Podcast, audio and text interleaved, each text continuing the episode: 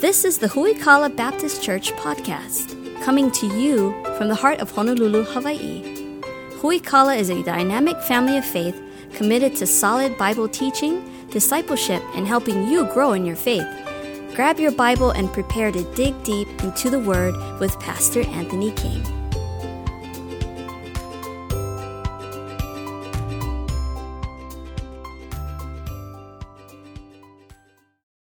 Your Bibles here in the book of Galatians, chapter 5 tonight, if you would. We're continuing our series entitled Only Jesus uh, as we've been walking through the book of Galatians verse by verse.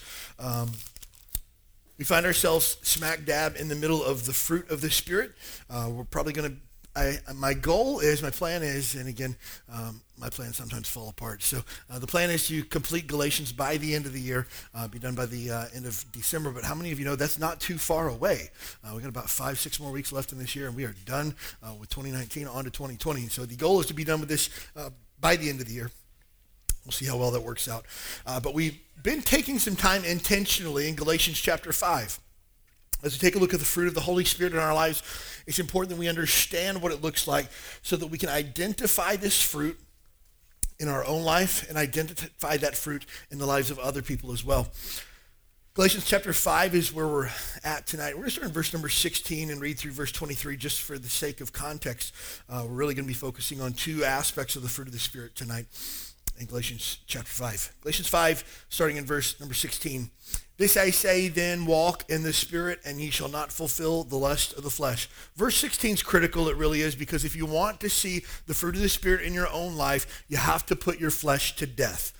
These two cannot coexist. Your own sinful nature, your own sinful desire cannot produce the fruit of the Holy Spirit, which is really what you want. It's really what you crave in life is the fruit of the Holy Spirit. And these cannot coexist with your flesh. So walk in the Spirit, and you shall not fulfill the lust of the flesh.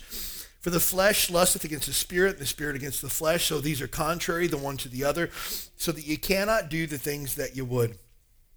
But if you be led of the Spirit, you're not under the law.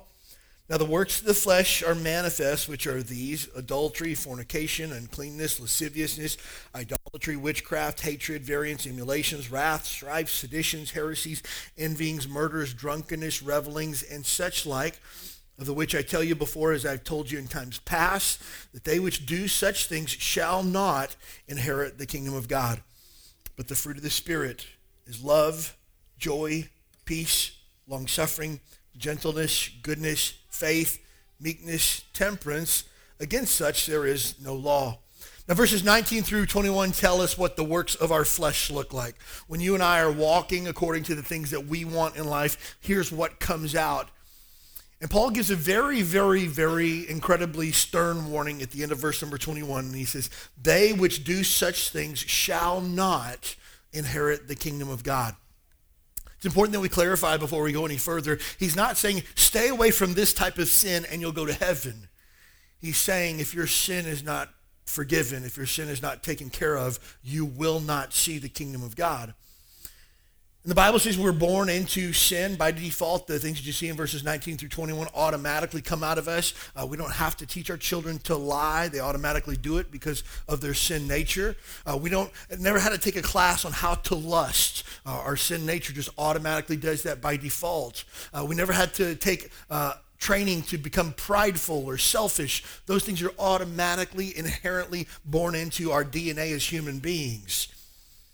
But because we've sinned against God, there's a price that must be paid for our sin. And the Bible says the wages of sin is death. Because I've sinned against God and because you've sinned against God, there's a penalty that must be paid for our sin. And the Bible says that's death. The only way that you and I can pay for our sin is to die physically one time. The Bible says after this comes the judgment.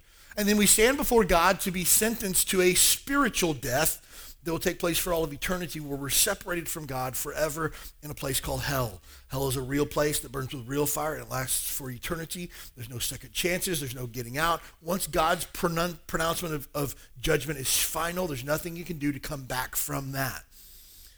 And the Bible says that's the default destination for every human being born into this world because we're born with a sin nature that's at odds with God and our sin must be paid for. Now, I don't like the prospect of anybody going to hell because God doesn't like the prospect of anyone going to hell. Uh, The Bible says that God's not willing that any should perish, but that all should come to repentance. God wants everyone to be forgiven of their sins and go to heaven, but there's only one way you can be forgiven. It's not to do better. It's not to try not try to avoid the sins that are listed in 19 through 21. It's to put your faith and trust in Jesus Christ as your Savior. You see, you can pay for your sin or Jesus can pay for you.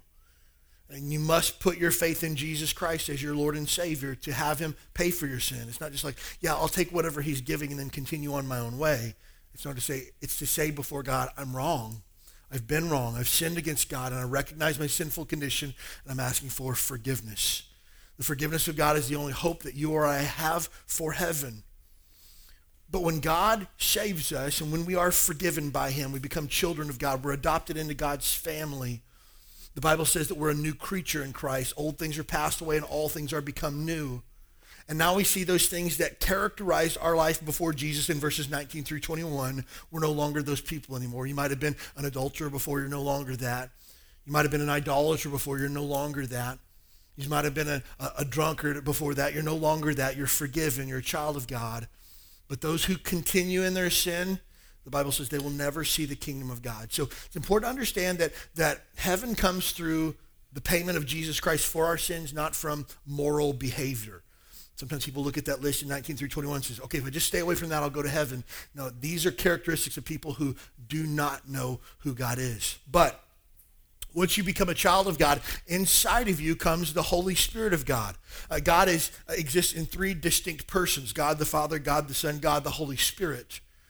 God the Father is in heaven as king. He rules everything. The Bible says he does everything according to his good pleasure. Everything that happens today, from the sun shining to you and I walking down the sidewalk, happened today because God chose it to be so.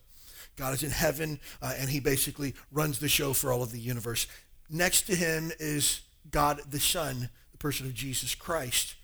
And Jesus Christ is also seated at the right hand of the Father in heaven, waiting to come back to this earth to rule and reign as God's earthly king one day. The Bible says he'll rule for 1,000 years, and death will be defeated when Jesus Christ comes back to this earth. The third person of the Godhead, or the Trinity that we sometimes refer to it as, is God the Holy Spirit. And God the Holy Spirit isn't distant somewhere. He's not up in heaven, maybe coming back for us one day. He's not up in heaven calling the shots. He is inside of every single believer. If you're a child of God here tonight, inside of you, you have the Holy Spirit of God. And the Holy Spirit's job is to teach you the things of the Bible. It's to convict you and, and to prick your conscience whenever you step out of line or out of boundaries. God says, hey, stop. Hey, come back. The Holy Spirit is what draws us back to God when we've been away from him for some time. The Holy Spirit is God's gift to us. And when we are not living for our flesh, but we're growing in the Spirit, the Bible says there's some beautiful things that will come out as a result of it. That, that's verses 22 and 23 in our passage here tonight. When the Holy Spirit's at work in me, you know what's going to come out? Love. When the Holy Spirit's working inside of me, you know what else comes out? Joy. When the Holy Spirit's working inside of me, you know what comes out? Peace. When the Holy Spirit's at work, what else comes out? Long suffering. Next, we see gentleness. Next, we see goodness. Those are the two that we're taking a look at tonight. When the Holy Spirit is working inside of me, these things will come out as a fruit of the Spirit. Verses 19 through 21 talks about the works, plural, of the flesh the works, the multiple sins that you and I could be involved in are these. But verses 22 and 23, it says the fruit of the Spirit. It's singular, it's not plural. These are not the fruits of the Spirit, it's the fruit of the Spirit, meaning it's a package deal.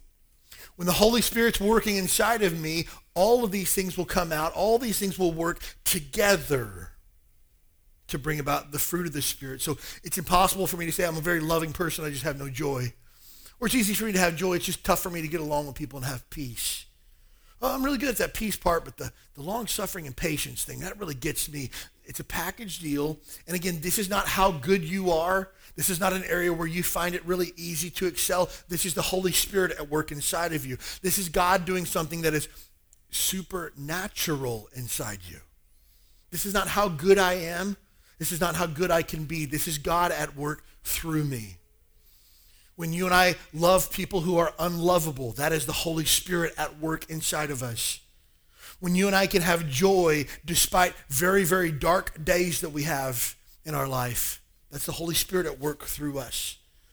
When you and I can have peace with God and peace with our circumstances and peace with our fellow men, that's not you and I and what we can work up on our own. That's the Holy Spirit at work inside of us. So far, we've taken a look at love. Love is not an emotion. Love is an active lifestyle that we live to put other people before us. Love is not a feeling that I have towards someone. Love is a choice that I make to put another person in front of me. Therefore, the opposite of love is not hate because that would be an emotion. The opposite of love is selfishness. Joy is a feeling of happiness, not because all the circumstances are working my way, but, but joy is happiness based on spiritual realities. I believe that God's in control. I believe that God is in charge. I believe that my sins are forgiven. Therefore, I can have joy. I believe that God is working everything out for my good and for his glory. Therefore, I can have joy. Joy has little to do with my present circumstances. Joy has nothing to do with my material circumstances. Joy has everything to do with my spiritual realities. Unfortunately, many people mix up happiness with joy and they go searching for happiness thinking that they'll find joy. I can't tell you how many people I've uh, seen in, in my time as a pastor. Well, we're moving to Texas. What's in Texas? I can buy a 10 acres of land and a house for $400,000. Okay, what else is in Texas? Well, I can buy cows if I want to. Okay. Well, I, that, that's what we want. No, what you want is you want joy that lasts. If you ever lived around a cattle farm, it doesn't offer a very pleasant smell. I had a friend in high school that was, uh, her dad was a pig farmer. And man, you went within five miles of their house, and it was wretched, wretched smell. The worst part is they didn't smell anything at all. They get used to it. Uh, but um, you think, hey, if I get this, then I'll be happy. Happiness is fleeting. Joy lasts forever because joy isn't based on my circumstances. It's based on who God is. Next, we took a look at peace, and peace comes from knowing everything's right between me and God. Knows uh, peace I can have, knowing that when I die here on this earth, I spend eternity with God in heaven. I'm not worried about what happens next. I'm not worried about uh, God's punishment because I know that Jesus has already taken my punishment. I know that God is my Father. I know that He's looking out for me. I can have peace with my fellow man the best that I can because I, I know that it's not about me. It's all about God's glory. I can have peace with my circumstances because I know whatever happens, God's in charge of it. Fruit of the Spirit that we took, out, took a look at last week was the word long suffering. Depending on the Bible translation that you use, it might use the word patience. But we took a look at last week how long suffering means to suffer long. Be willing to endure mistreatment for a long period of time, believing that God is working something out on my behalf. That goes a little bit deeper than just being a little bit patient or willing to wait a little while before things work out in my favor. It brings us tonight to two aspects of the fruit of the Spirit gentleness and goodness. We'll take a look at those tonight. We look at the word gentleness. Uh, some Bible translations use the word kindness. Uh, it can be used um, interchangeably there. This is the quality of being warm hearted, considerate, humane, gentle, and sympathetic. That's rain. It's okay. Quality being warm hearted, considerate, humane, gentle, and sympathetic, acting charitably or benevolently towards others as God did towards us. Again, depending on your Bible translation, it might use the word um, kindness here. It might use the word goodness even. Uh, goodness is a different word that we'll take a look at in just a moment. We'll take a look at the difference between gentleness and goodness. Gentleness is unique in the fact that it takes the initiative in responding to the needs of others. It sees someone that has a need, and I want to reach out to that and meet that need. I see someone who has something that I can do for them, and I want to reach out and serve them in some way. And if you notice the aspects of the fruit of the Holy Spirit, all of these work together. Because I choose to love other people more than I love myself, I can be gentle towards them. Because I put other people before me and I put God before everything else, I can have joy. And my joy allows me to serve other people in gentleness. Because I can be long suffering, I can serve people who don't deserve it or uh, serve people who have done things against me or possibly to hurt me. I can choose to serve them anyhow because the fruit of the Holy Spirit is at work in my life. Gentleness speaks to our disposition and our approachability. It was hard for me for a long time to realize that for whatever reason, sometimes people are scared of me. And my wife says, you just have like this appearance that seems kind of uh, off-putting. I didn't think that was a very kind way to say that, but um, she said, people are just scared of you. She said, and my wife speaks to me frankly, and I appreciate her speaking to me frankly. She said, you have like these really deep set eyes. They're almost like slits that are kind of like beady little eyes that look really harsh. She goes, you know, you don't have like the big, like puppy dog inviting eyes. She said, you automatically have kind of a furrowed brow too, like your resting face is kind of this furrowed look that you have. And she said, and you're, you're kind of a bigger guy. That's her way of saying that I'm slightly overweight. And, um, and so she said, just all that together. And she goes, and then you grew the beard and it's just like, wow, this guy looks not like the type of person you want to be friends with. Okay, thanks for that. Um, but what she's saying is, by default, my disposition isn't very in, inviting. So for me, I've tried to kind of go over the top and be friendly. Uh, and, but I want to be known as gentle. And you look at that and you go, uh, for guys, like the top 10 words that we want to describe ourselves is generally not gentle. Like, oh, Anthony, he's such a gentle guy. That doesn't sound like much of a compliment, does it? Especially in our society today where men want to be men. I want to be rough. And I don't want to have like calluses on my hands. I want to change own, my own oil on my, my car and stuff like that. Being a gentleman might not be uh, considered a, um, a compliment for, per se. But it speaks to our disposition, our approachability. See, gentleness cannot coexist with an irritable, selfish demeanor. And again, this is where all of these aspects of the fruit of the Holy Spirit tie together. Because if I am selfless and loving, this allows me to be gentle. When I can talk to someone that I don't know and to love them and serve them, then that makes me approachable and allows me to exhibit the aspect of gentleness and kindness. But as long as I am irritated by everyone or I'm selfish or it's all about me, I cannot exhibit the aspect of this fruit of the Holy Spirit of gentleness. Unless we think that gentleness would be a negative term, especially towards guys, it is possible that gentleness can coexist with manliness. I spent a lot of time with the men of our church helping them to be quality Christian men.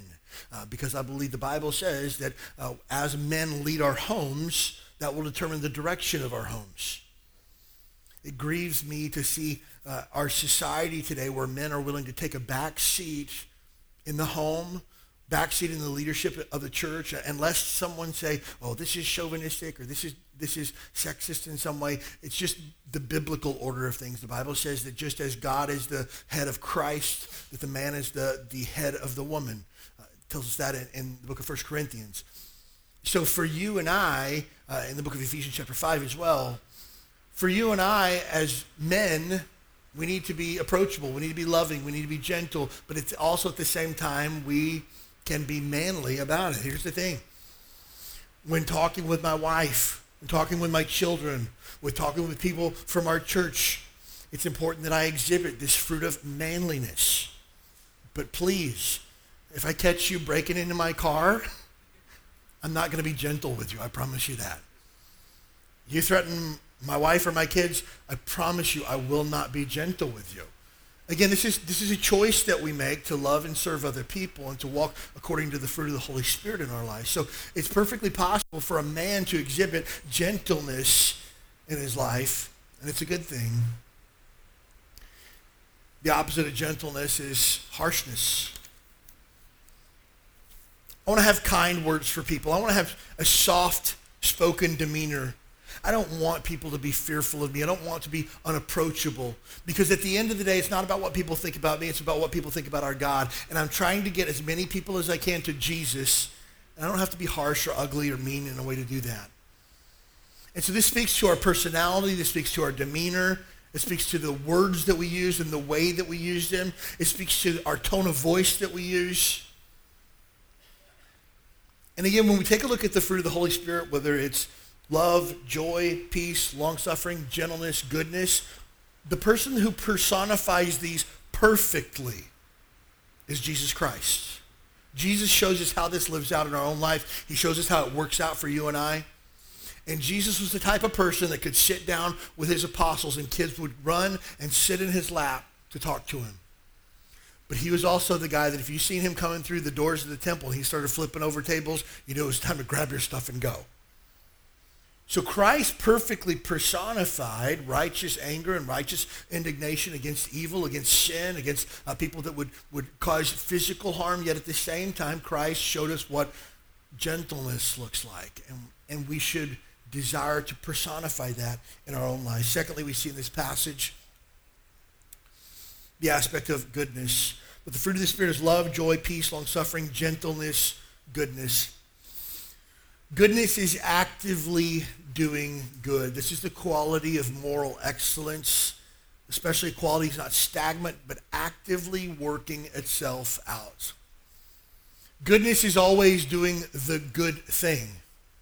It sounds overly simplistic to say goodness is just being good but it's moral excellence. It's given a choice, I'm going to choose to do the right thing. But this is not just a feeling, again, or an emotion that we have. This is us literally working this out in our own life. This is actively looking for ways to do good. This word here, goodness, is only used four times uh, in the New Testament. That we see all four times that it's used in the New Testament were written by Paul himself. This type of goodness that it speaks of here is actively reaching out to other people and doing good even if they don't deserve it. Now, doing good to someone that doesn't deserve it, the word that we generally use for that word is grace. Grace is God's undeserved, unmerited favor. This is us doing good things for people that do not deserve it. That's grace. And that falls in line really with what this word goodness here means.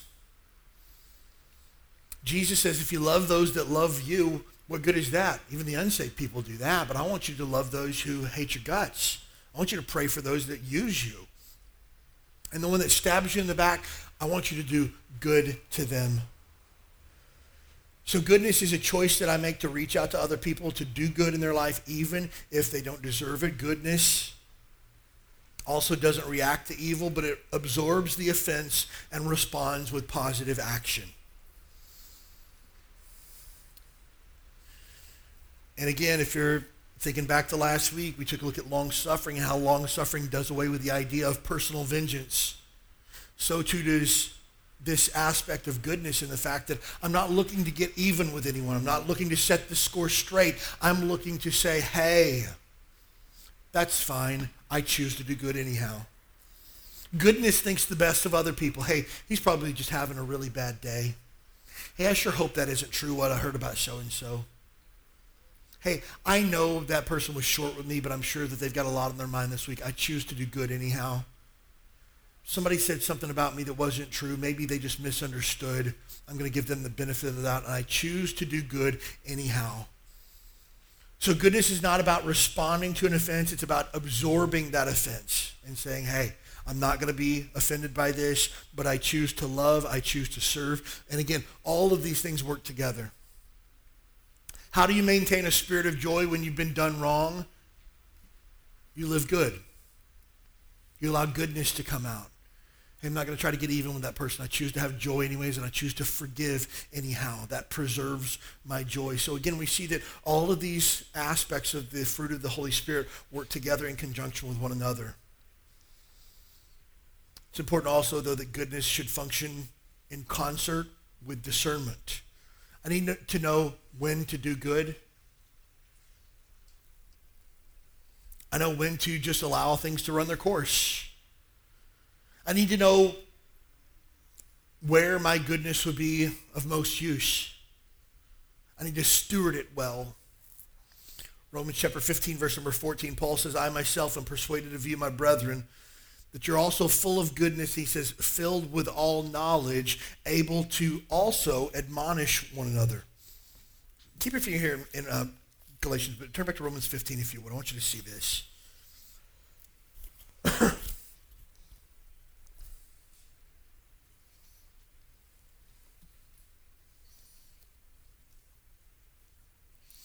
Romans chapter 15, verse number 14. I want you to see this.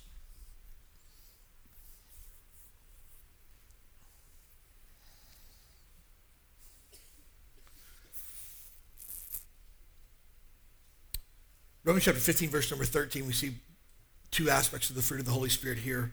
Romans 15, 13. Now, the God of hope fill you with all joy and peace. Those are two aspects of the fruit of the Holy Spirit in believing that you may abound in hope through the power of the Holy Ghost. And I myself am also persuaded of you, brethren, that you also are full of goodness. That word goodness, this is one of the four times that it's found in the, in the Bible.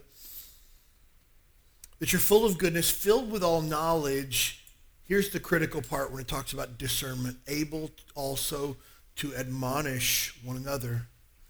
The word admonish means to rebuke or to challenge someone who is wrong. For example, if I see a brother that's caught in sin, I can be good to him, I can love him, I can serve him, but I also need to tell him, hey, brother, what you're doing is not good. If I see someone struggling with bitterness, I can minister to them and do good to them and help them, but I also need to say, hey, be careful with that bitterness. It'll ruin you. Be careful with your anger. I had a friend a few weeks ago who posted something online that wasn't helpful. And I said to him, I see where you're going with that, but I just don't think it was helpful. If I were you, I would either clarify what you said or I'd just take it down altogether. Probably best to just take it down. And it was just an encouragement to do the right thing. So we need to make sure that if we if we have a brother or sister, the Bible commands us that is caught in sin, we need to confront them lovingly. We don't need to just gloss over their sin and make it seem like it's okay. But our goodness should be used together in concert with discernment and, when necessary, admonishment or challenge to do the right thing. So this is, uh, again, we need discernment. Discernment comes from the Holy Spirit at work in our lives as well. Goodness is our faith in action. Again, gentleness speaks more towards our disposition, our demeanor, our approachability, our personality, the tone of voice that we use. Goodness seeks to go out and do good for other people. This is going and finding a way to bring positive change in the community that I live in. It's looking for a positive impact that I can have in our church family. That's what goodness seeks to do. And this is because Jesus has done so much good for me, I choose to do good for others. James chapter 2 talks about this being our faith in action. It says, Yea, a man say, Thou hast faith, and I have works. Show me thy faith without thy works, and I'll show thee my faith by my works. Hey, I want to show how much I love Jesus by the way that I live my life. I want to do good. This is helping out a neighbor who's in need. This is helping somebody change a tire on the side of the road. Uh, this is paying for somebody's Starbucks while you're waiting in line. This is actively looking for a way to do good. And unfortunately, we live in a society today where people want to do good for what it can do for them. I had somebody who was on social media following several years ago, and I had to just stop because every good thing that they ever did always got posted on Instagram. Oh, here's me with the homeless guy that I bought lunch for today homeless guy, right? Here's somebody I led to Christ today. Point to the person led to Christ. Hey, here's somebody that I helped change the oil in their car today. And it's just always about them and what they did for somebody else. It's like, look, you're doing good for fake internet points, you know? You're not even doing good to, to be a good dude. Goodness is about me saying, I want to do good because God has been so good to me. I choose to do this for you because I have received goodness at the hand of the Lord. Hey, if I buy somebody a meal, it's not me buying a meal for them, it's the Lord gave this to you. And it's choosing to do good that's motivated by our faith. Christians should be the kindest, gentlest, loving, most joy-filled, most long-suffering people on the planet because we have the Holy Spirit inside of us that wants to do that work through us. And you might look at that and go, yeah, that's just not me. I'm not that like put myself out there kind of guy. I'm not that girl that's all like loving and serving people. That's just not me. Hey, guess what? Nobody asked you what you were. I want to see what the Holy Spirit does through you. Of course, none of this is you. You can't do this on your own. You can't be long suffering. You can't be gentle. You can't be good because you want to make things right. You want to settle the score. You want to even the playing field. That's not your place to do. But when the Holy Spirit works inside of me, oh, I just want to be loving. I just want to have joy. I just want to live peaceably with, with God and man. I want to be long suffering. I want to be gentle. I want to be good because this points people to my Savior. This makes Jesus look good. I'm not trying to do what I can do to, to make me look good. I want to make Jesus look good. The opposite of goodness is not badness. That would be too easy. It's passive indifference. If goodness is actively seeking to make a positive difference, the opposite of this is simple passive indifference. Somebody will get around to it. Somebody will do it eventually. Somebody will help that guy out. Somebody will meet that need.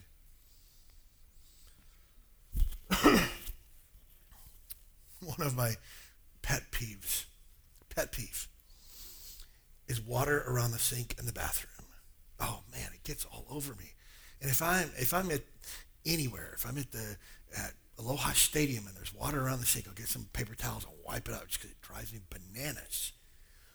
But it's things like that that we look at and we go, somebody will get to that. There's no toilet paper in the bathroom. Somebody will get to that. No paper towels. Somebody will get to that.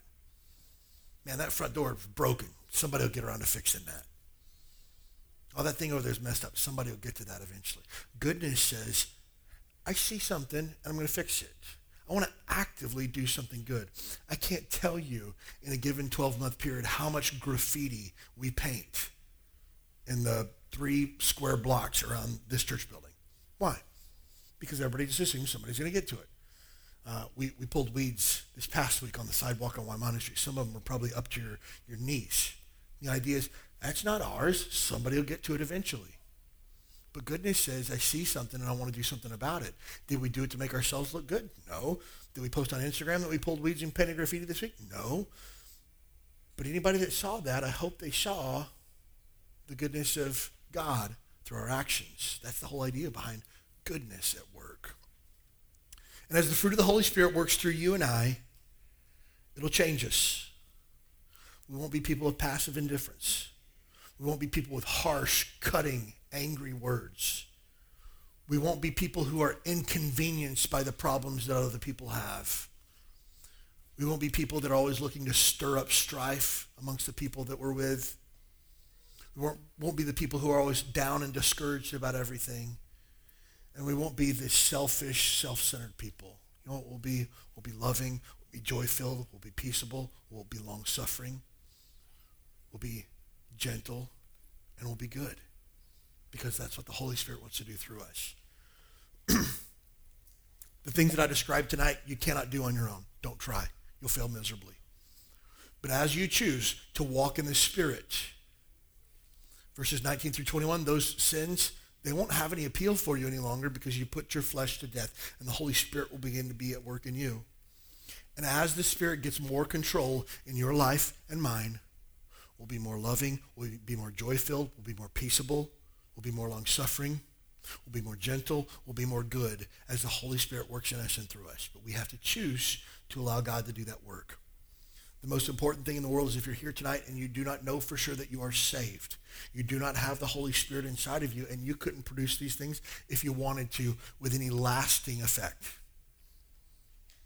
But you need to be saved. You need to make Jesus Christ your Savior tonight. If you're here today and you do not know for sure that you are saved, you do not know for sure that heaven is your home when you die, please don't hit the double doors in the back until you're 100% certain that your sin is forgiven and Jesus is your Savior then the Holy Spirit comes inside of you and begins to produce this fruit, which you and I greatly, greatly desire.